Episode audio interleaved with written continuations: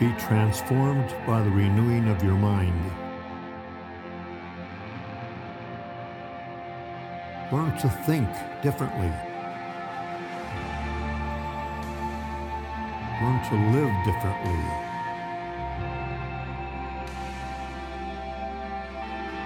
God wants you to do more than just survive. He wants you to thrive. Be changed. Be renewed. Be transformed.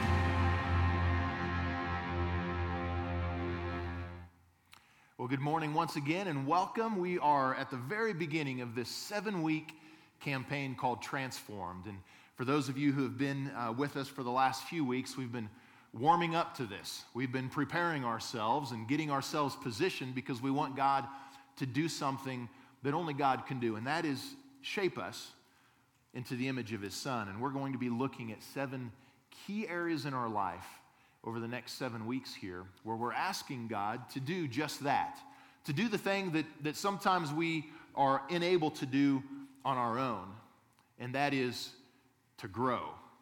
Now, I'm not talking about eating food that seems to come pretty naturally for us, and we grow in, in those kinds of ways. But to mature and to develop, you know, sometimes you look at your kids and you think, are they ever going to grow up? I would beg to, uh, to present this that sometimes we look at adults and we say the same thing, don't we? Are they ever going to mature? are, they, are they ever going to develop?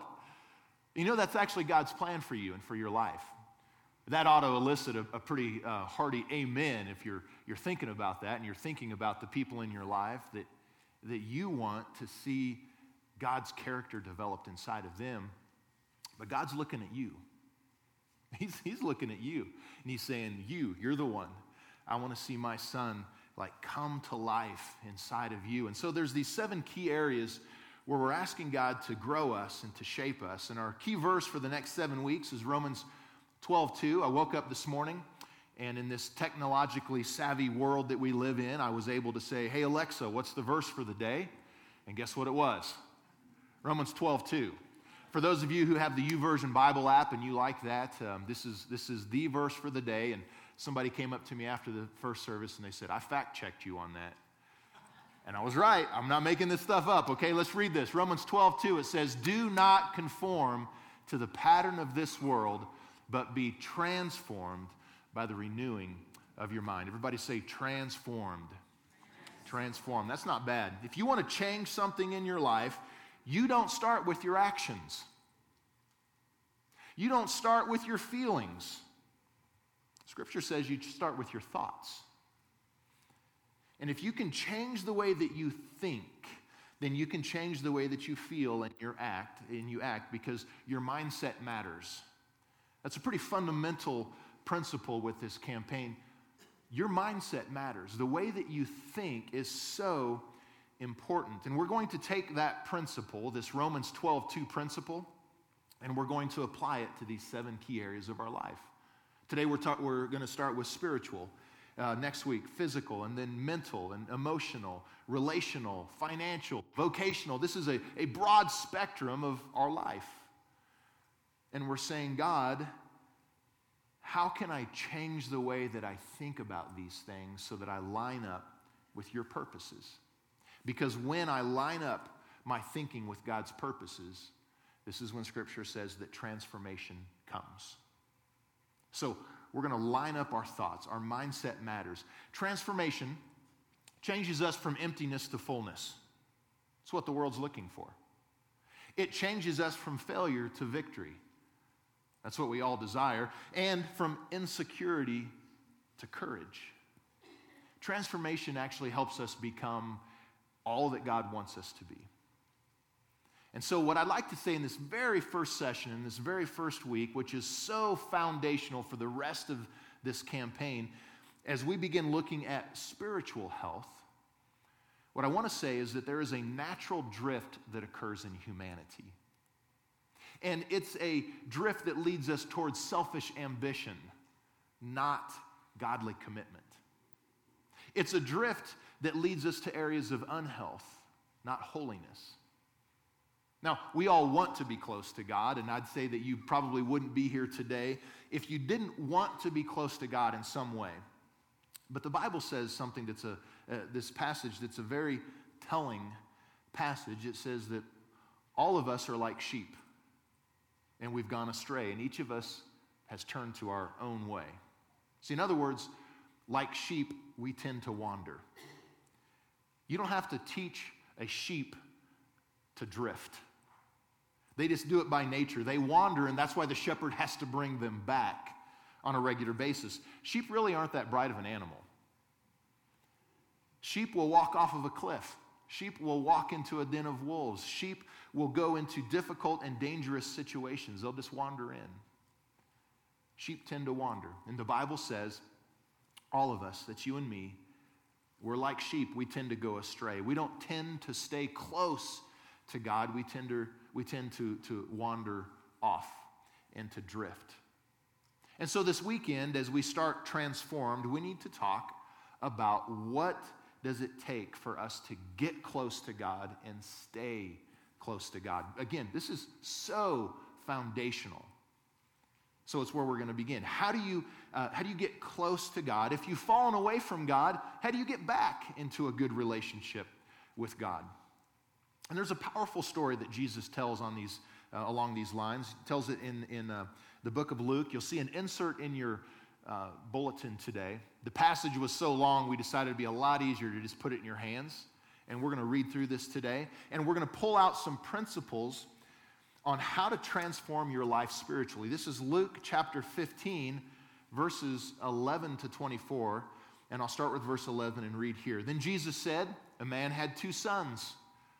The younger son said to the father, Father, give me my share of the property. He's talking about his inheritance. So the father divided his property between his two sons. After a few days, the younger son gathered his possessions, all of his stuff, and he left for a country far away from home. There, he wasted everything he had on a wild lifestyle. He had nothing left when a severe famine spread throughout the country. He had nothing to live on.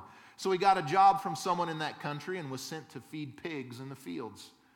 No one in that country would give him any food. And he was so hungry that he would have eaten what the pigs were eating.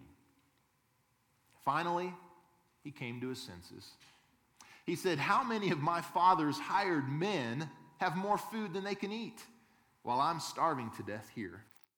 I'll go at once to my father and I'll say to him, Father, I have sinned against heaven and you. I don't deserve to be called your son anymore, but make me one of your servants. So he went at once to his father, and while he was still at a distance, his father saw him coming. He ran out to his son, put his arms around him, and kissed him. And then his son said to him, Father, I've sinned against heaven and you. I don't deserve to be called your son anymore. But the father said to his, son, his servants, Hurry, bring out the best robe, put it on him. Put my ring on his finger and sandals on his feet. Bring the fatted calf, kill it, and let's celebrate with a feast. For my son was dead and has come back to life. He was lost and has been found. Then they began to celebrate. There's two things I like about this passage. Um, number one is, is it tells, again, a, a pretty transparent story of how, like sheep, we tend to wander. We tend to get selfish and we say, Give me my stuff, give it to me now, give me my freedom, and then we take it and we go. And we blow it. The best part of this story, though, the thing I like most about it is how the father longs for that child to come back home. Such a beautiful passage. And we're going to look at this today. And we're going to gain four things that are important in regards to spiritual health, on getting close to God and staying there. And so I, we'll start out with this. I don't know where you're at today. I don't know if you've allowed something to come between you and God. Maybe you're far, far away from Him. Maybe this is your first time back in church in a long time. Or, or maybe it's just been one week where you feel distant. You don't feel God's presence in your life. I don't know where you're at. But I do know this we all long to be close to God. So, our, our question is how do we get back to Him? How do we get close to God? And there is a pathway that's laid out in this passage here we're going to look at. I want you to look at these with me. Number one, the very first one, is that I have to get fed up with my life. I have to get fed up with my life. Now, let me explain. I have to get fed up with things that aren't right in my life.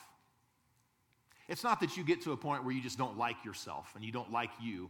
You don't like the way that things are going. Nothing is going to happen in your transformation until you first get dissatisfied with the way that things are. Now, that's true in your personal life and that's true in a church. Until you get dissatisfied with the way that things are. If you think, I'm fine, I'm just fine, it's fine, I don't need any change in my life, then the reality is that transformation is dead before it ever begins. You have to get to a point where you say, I'm not going to live like this anymore. I'm too stressed. I'm too empty. I'm too discouraged. I don't like the life that I'm living right now. And I'm tired of something being between God and I and feeling distant from Him. You've got to get desperate. You've got to get hungry for change because nothing happens until you get fed up. In the story, it says that the son wasted it all. He wasted everything. He had nothing left. And then he got desperate. Then he got hungry. And it says this this is such an important part. In fact, you could circle this in your notes today, in your, in your scripture passage there. It says, He finally came to his senses. Let me ask you this Have you finally come to your senses? That's not derogatory. That's saying, Have you finally come to the place where you say, that's enough. That's it. I'm not doing this anymore. Because that's where transformation starts. And if you're there, that's great. If you're not there, it's really important for you to understand that God may allow a little rain in your life. And if the rain doesn't do anything, then He may allow a storm to come. But as believers, it's so vital for us to recognize that oftentimes God allows storms in our life because He's calling us home. See, he often makes you desire change by making you dissatisfied with the way that things are going. When you start saying, I just don't like the way that I'm living, I just don't like this, listen, that's God calling you home. The first step in transformation is for you to get discontent, to say there's got to be more to life than this. There's got to be a better way to live. There's a very poignant passage in Jeremiah 29 13. If you look at this with me, God says this He says, You will find me when you get serious about finding me, and you want it more than anything else. See, oftentimes we have our pursuit of God as a little side cart on life. And God says, until it becomes the, the thing, the most important thing, until you get serious about finding me, you're not going to. It's a big deal. So, first, I've got to get fed up. Second, I own up. I own up to my sin. It's the second thing that this young man did in verses 17 and 18. It says, after he finally came to his senses and he realized this is ridiculous. I can't keep living this way. I'm not fulfilled. Um, this doesn't make any sense at all. It says, after he came to his senses, he said this I have sinned. I've sinned against heaven. I've sinned against you, Father. Nothing happens in our transformation until we get to this stage two. And stage two is you've got to own up. You got to face up to the fact that you've not been living God's way. I've been living my way. I've been doing it the way that I think is best. I've been doing it in a way that tries to control everything around me. So I, I own up. I own up to my sin. In Isaiah 59 2, we looked at this passage a couple of weeks ago. It tells us that our sin has separated us from God. And until we own up to that sin, we're stuck. See, the fact is that you're as close to God as you choose to be. One of the things that I have come to recognize on a regular basis in doing ministry is that people often like to blame others.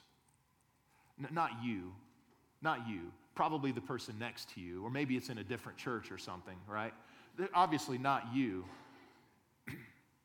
but listen, you can't blame your spouse for where you are in your walk with the Lord. Can't blame your parents. Can't blame your siblings. Can't blame your employer. Can't blame the government. You can't blame circumstances. You're as close to God as you choose to be. And you've got to own up to that sin. You've got to own up to the stuff that's between you and God, and you've got to say, That's my responsibility. And when I own up to God, when I say, God, I've blown it, He's not surprised. But there's something absolutely powerful that happens. And you got to see this passage with me. Look at God's response. When I own up to my sin, Psalm 51 5 says this The Lord says, No matter how deep the stain of your sins, I can remove it. I can make you as clean as freshly fallen snow. Isn't that an amazing verse? He says, No matter what you have done, I can remove it. Guys, this is like the OxiClean scripture verse of the Bible. You guys watch that OxiClean uh, commercial, right? No matter what the stain is, God can take it out. He can remove it from your life. And you may have thought, God's never going to forgive that sin. He's never going to forget it. I mean, I did a really bad thing. But God says, no matter how bad it is, I can remove that stain, but you've got to own up to your sin. Here's the third thing first, I get fed up, then I own up, and then I offer up myself. I offer up my life. I offer up all that I am. And this is the third thing that we find this young man did. He got fed up, says he came to his senses. And then he owned up. He said, I've sinned. And then he offered up. And I want you to see this passage. This is such a, a, a beautiful picture of transformation really happening. You'll notice in Luke 15, verse 12, if you got your notes there still in front of you, the son, the son started out by saying, Give me, give me my share, give me my stuff. It was a very selfish perspective. And then in verse 19, it says, He returned to the father saying, Make me your servant. Did you guys notice the change in attitude and in thinking here? He goes from, from saying, Give me my share, to saying, Make me your servant. That is transformation. That is true transformation. When your heart moves from self centeredness to God centeredness, that's transformation. When you move from saying, Give me my stuff, give me my freedom, give me my space, God, to saying, God, make me your servant, transformation is in full swing. It's in full swing. Are you there yet? Have you moved from saying, Give me my stuff, to make me your servant? Because that is the greatest transformation of all. It's you moving again from self centeredness to God centeredness. And we know that transformation does not happen overnight. If there's one thing we've talked about consistently over the last few weeks, it is this passage in Second Corinthians chapter 3 verse 18. I want you to look at it with me one more time.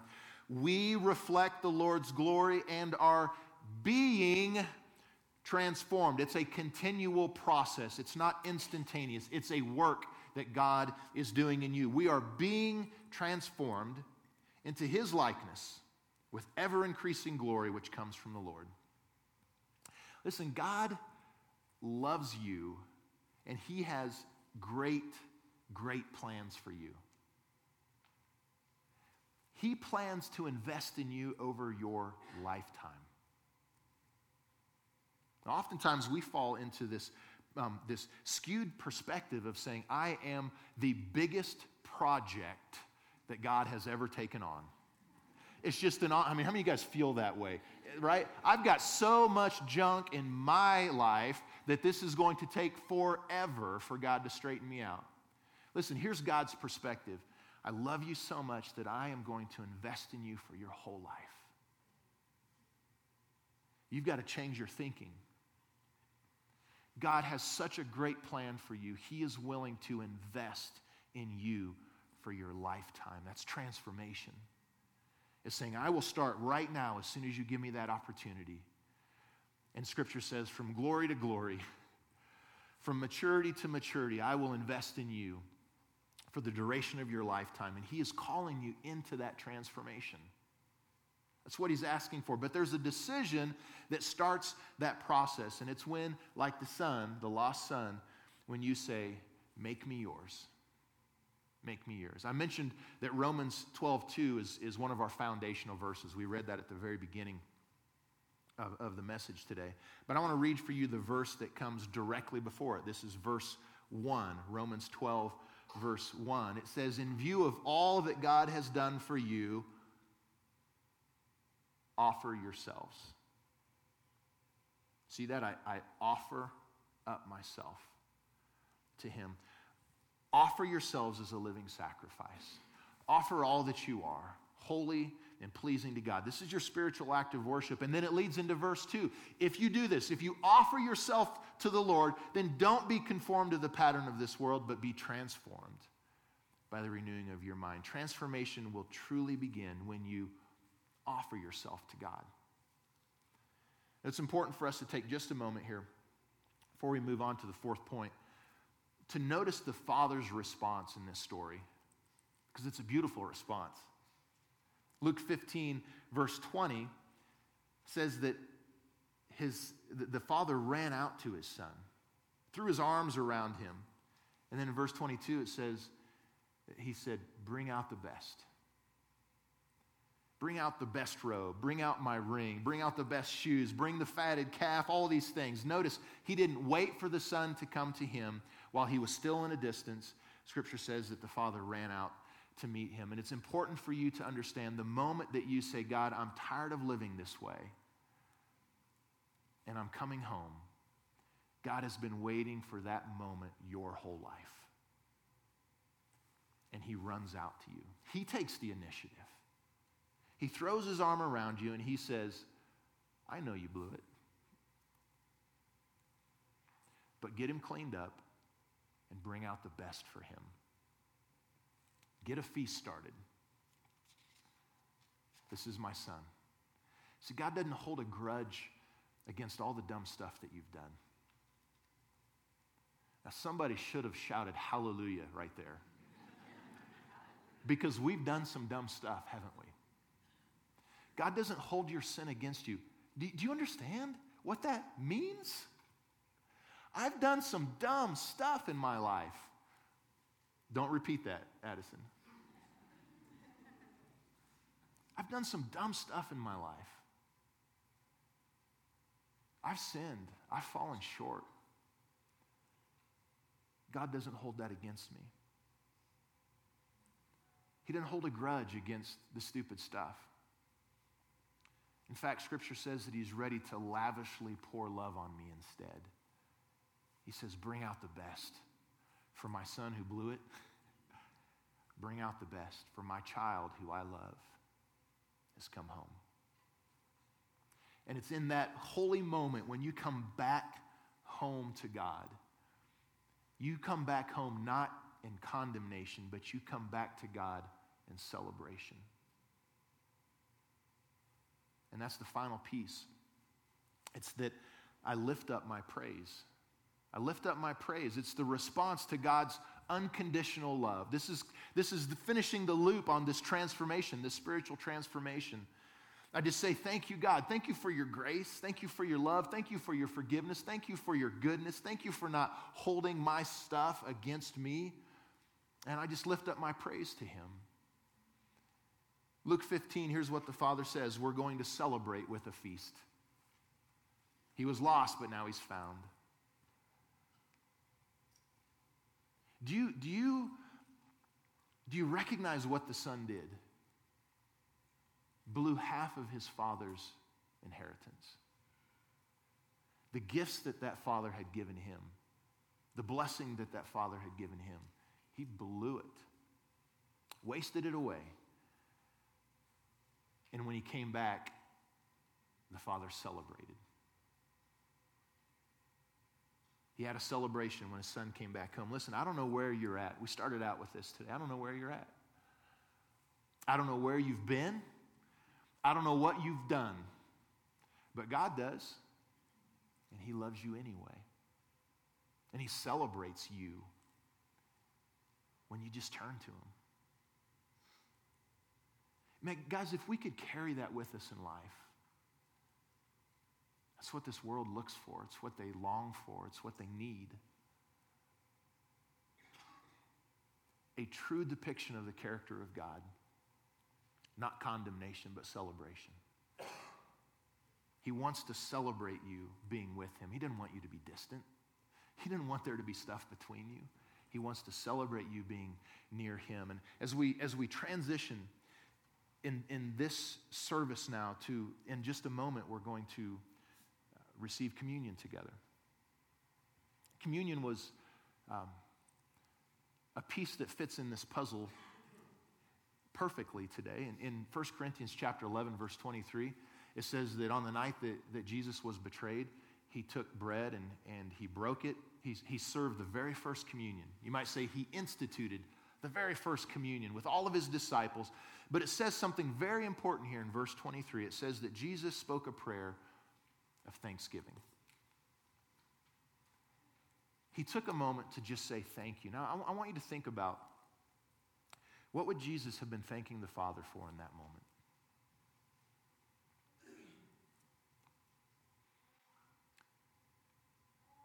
Here's what we do in these moments of thanksgiving.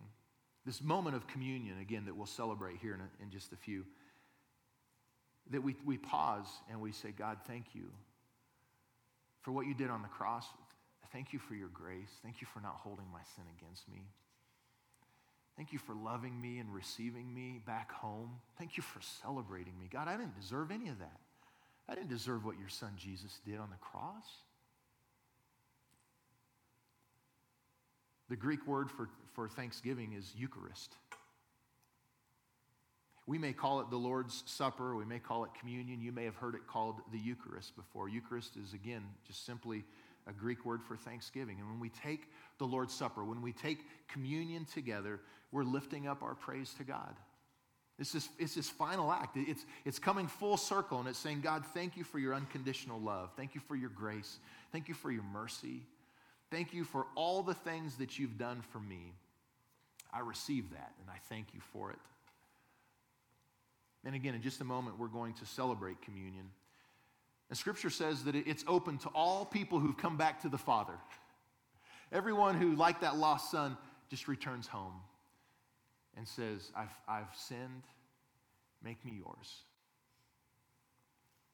It's lifting up our praise to God. Before we do that, before we step into that, moment, I want to take a moment here to just pray with you guys as we close up the sermon part of our service today. So I'm going to ask you to bow your heads. We do this on, on a regular basis because, in part, because this is a holy moment between you and God. And you don't need any distractions. And we don't need to be looking around. We need to be listening to God. And so I'm going to ask if you just bow your head right now. And we're going to pray. Father, um, God, we, th- we thank you for your grace. God, when we think of it, it, it's easy to get overwhelmed because we know that we don't deserve that kind of celebration. We don't deserve uh, that kind of welcoming home when we come to you. But God, you love us so unconditionally, it's, it's hard to understand. But we're grateful, God. Thank you for that. And Lord, we, we just want to say as, a, as your children, Lord, we're fed up with having anything between us. We're fed up with living apart from you. We're, we're fed up with life without you. We're fed up with trying to do things on our own. And, and God, we own up to our sin. We confess that we're, we've allowed things to come between us and make us distant. But we, we come back to you now, Lord, and we, we offer up ourselves to you and we say, Make us yours, Lord. Transform our lives. Today, if you've never accepted Jesus' gift of salvation, I just invite you to pray this. Just pray, Jesus, right now I accept your gift of salvation. Thank you for loving me. Thank you for dying on the cross for me. And I ask you to forgive me of my sins. And I give myself back to you now. I offer myself up to you. And I say, Make me yours. Transform my life. It's in your name I pray. Amen. Amen. Listen, today, I need, I need two more minutes, okay? I need two more minutes. Today, um, if you prayed that prayer, maybe it's the very first time that you've ever just said, God, I'm yours. Or maybe you've drifted and you just needed to come back to the Father. And you said, All right, Lord, make me yours again. As a church family, we just want to be able to celebrate and support you in that. It's the biggest reason why we ask you to do this next thing, and that is on the back of your connection card is a yes box. And it's simply just an opportunity for you to communicate to, to the church here. I made a commitment to follow Christ. I said yes to Jesus. If you'd take a moment and check that box and put your contact on there, we'd love to, to get in touch with you, to pray with you, to support you, to be your family, to be your church community. And at the end of our service today, we're going to have some prayer teams up front. And here's what I'd like to encourage you to do um, take that card to them, hand it to them, and they just want to start right now just to be able to pray for you. And if that's something that's just a it's just a major stretch for you to do that. There's another opportunity for you as you leave today at our Welcome Center. There's a, a little box there where you can drop that card in, and we could just shoot you an email this week and let you know that as a church, we want to be your family. We want to be your community. We want to celebrate with you. In fact, let's take a moment and celebrate right now for those who made that commitment this morning. Hey, we've talked about why small groups are really important in this campaign. We've, we've talked about how you get back to God, how you get close to Him. But in your small groups, in your classes this week, they're going to be studying the seven healthy habits for spiritual growth. These are really important things. That's why we've encouraged you. Get plugged into a group. If you haven't done it yet, stop by in the foyer today. I think Pastor Joe will be out there. You can just corral him and just say, Get me plugged in somewhere. But make sure that you get connected there. They're going to be talking about seven healthy habits for spiritual growth. Let's pray one more time as we close this morning. Father, thank you again. Thank you for forgiving us. Thank you for restoring us. Thank you for celebrating us, God. We ask that you would do this work of transformation in our life. God, not just over the next seven weeks, but Lord, the way that your scripture says, God, for our lifetime, that you would shape us, you'd mold us. We're yours, Lord. We offer ourselves to you and we ask you to shape us to the image of your Son. It's in his name we pray. And all God's people said, Amen.